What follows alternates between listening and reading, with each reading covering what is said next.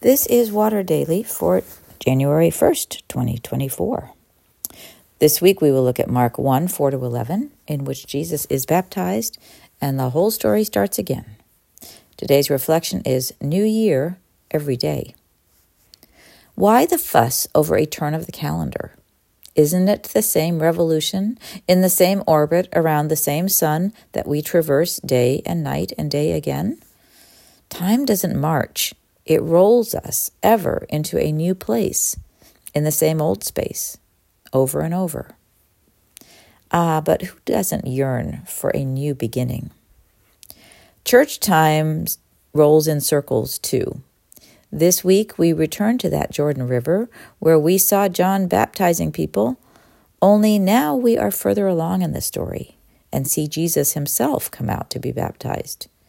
We will explore this week what baptism is and means, but above all, it offers new life, the birth of the new creation we are in Christ. On this New Year's Day, take some time to ask yourself what in your life do you wish was new? What feels old or stale or over? Where do you see new life emerging? Inside of you? Outside of you? What life do you yearn for? Invite God into the answers and the questions, the joys and the yearning.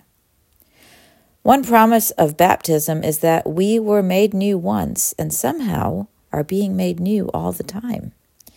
Pray to be connected with your baptismal self.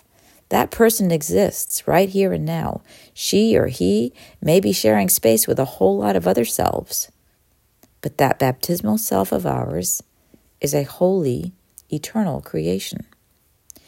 What if we spent some time each morning inviting our baptismal self into the foreground? How might it change the way we interact with the day and the people we encounter in it? How might it change the way we treat ourselves?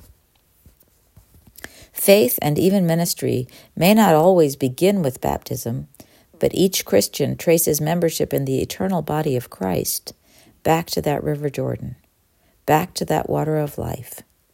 Let's go down to the river again. Blessed New Year.